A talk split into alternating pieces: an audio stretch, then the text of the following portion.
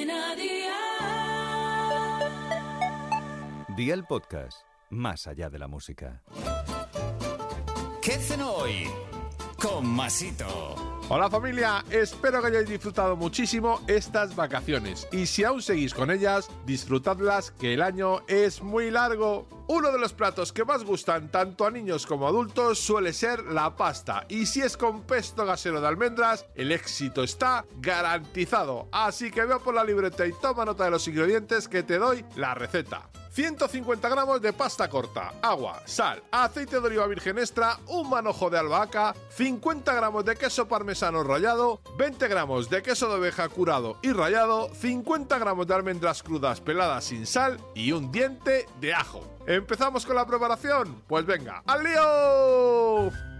Pon la pasta a cocer en abundante agua hirviendo con sal y siguiendo las indicaciones del fabricante. Prepara la salsa pesto poniendo en el vaso de triturar 4 cucharadas soperas de aceite de oliva, el manojo de albahaca sin los tallos, añade el diente de ajo, los quesos rallados y las almendras. Tritura hasta obtener la salsa pesto con la consistencia deseada, agrega más aceite si lo necesitara y escurre la pasta. Coloca la pasta en un plato y lleva a la mesa con la salsa. Y amigo mío, ya tienes la cena lista. Así de fácil, así de Aldi. Consejito del día. Acompaña la pasta, por ejemplo, de brócoli cocido que queda de lujo. La salsa la puedes variar haciéndola de almendra y de nueces. Los deberes para el lunes te los dejo por aquí. Toma nota y recuerda que en Aldi lo encuentras todo buenísimo y con unos precios así de Aldi. Un pan cortado en rebanadas de medio centímetro de grosor, dos tomates, albahaca, burrata, aceite de oliva virgen extra, queso para gratinar y sal. Espero y deseo que te haya gustado esta nueva receta y que te suscribas al podcast. Ya sabes que es gratuito, no olvides compartirlo con tus familiares y amigos y te espero el lunes. Recuerda, paso lista.